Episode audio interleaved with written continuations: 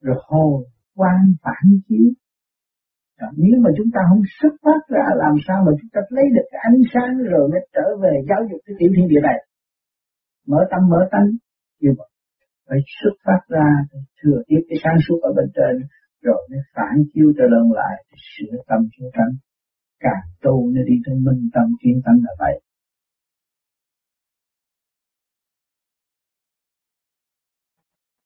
Tôi thầy hồi quang phản chiếu rồi là sao? Hồi quang phản chiếu là mình có thanh qua đi lên, thì mình mới thâu thập được cái sáng suốt vô cùng ở bên trên, Rồi mình mới trở lại giam cái sự thanh tâm Cũng như bây giờ, Người chúng ta ở trong cái tỉnh cái tính eo hẹp, Mà chúng ta biết đi tới những cái thứ bằng mình, Thì chúng ta thu hút cái sáng suốt ở bên ngoài, Rồi chúng ta mới trở lại xây dựng cái tối tâm và cái eo hẹp này trở nên nó rộng nhiều bên kia phù hộ quan tâm chữa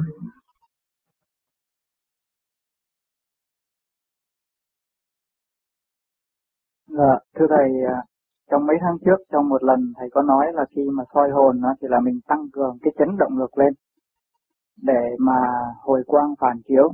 Thì cái câu đó con nghe không được hiểu rõ ở cái chỗ là hồi quang phản chiếu cái gì. Chấn động lực của bộ đầu mà nó tập trung, hồi trước cũng như nó nó chỉ có lờ đờ như là thần kinh yếu. Thấy không? Bây giờ chúng ta bịt các nơi, trong cái tức là nó có tiếng. Nó tiếng nó ra, nó thừa tiếp, cho nên nó cọ cọ, nhẹ nhẹ trên bộ đầu này, cũng như ai rờ bộ đầu mình đó. Trung tim bộ đầu á, thì nó xuất ra, nó thừa tiếp với thanh điển.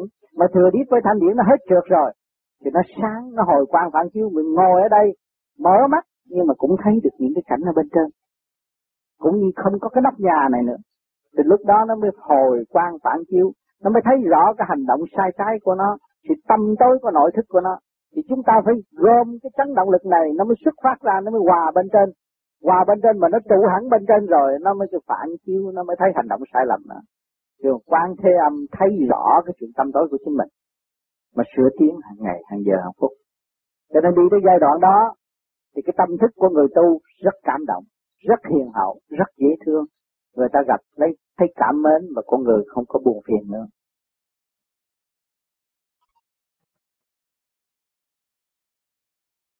Hồi quan phản chiếu là gì? Hồi và phản có cùng nghĩa không? Quan và chiếu có đi đối với nhau không?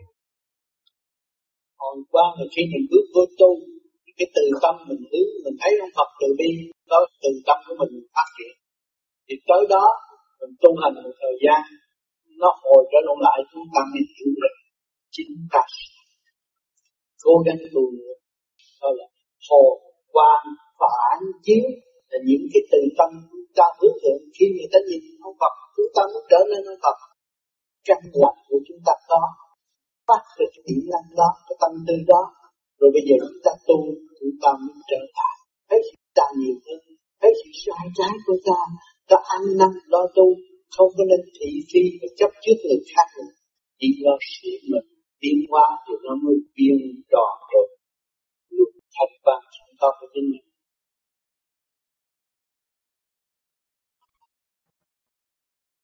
Thưa Thầy, trong mấy tháng trước, trong một lần Thầy có nói là khi mà soi hồn đó, thì là mình tăng cường cái chấn động lực lên. Để mà hồi quang phản chiếu. Thì cái câu đó con nghe không được hiểu rõ ở cái chỗ là hồi quang phản chiếu cái gì? Chấn động lực của bộ đầu mà nó tập trung hồi trước cũng như nó nó chỉ có lờ đờ như là thần kinh yếu. Thấy không? Bây giờ chúng ta bịt các nơi, trong cái đức tức là nó có tiếng. Nó tiếng nó ra, nó thừa tiếp cho nên nó cọ cọ, nhẹ nhẹ trên bộ đầu này, cũng như ai rờ bộ đầu mình đó.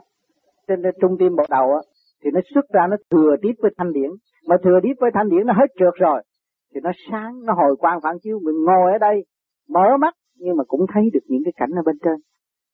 Cũng như không có cái nóc nhà này nữa. Thì lúc đó nó mới hồi quang phản chiếu.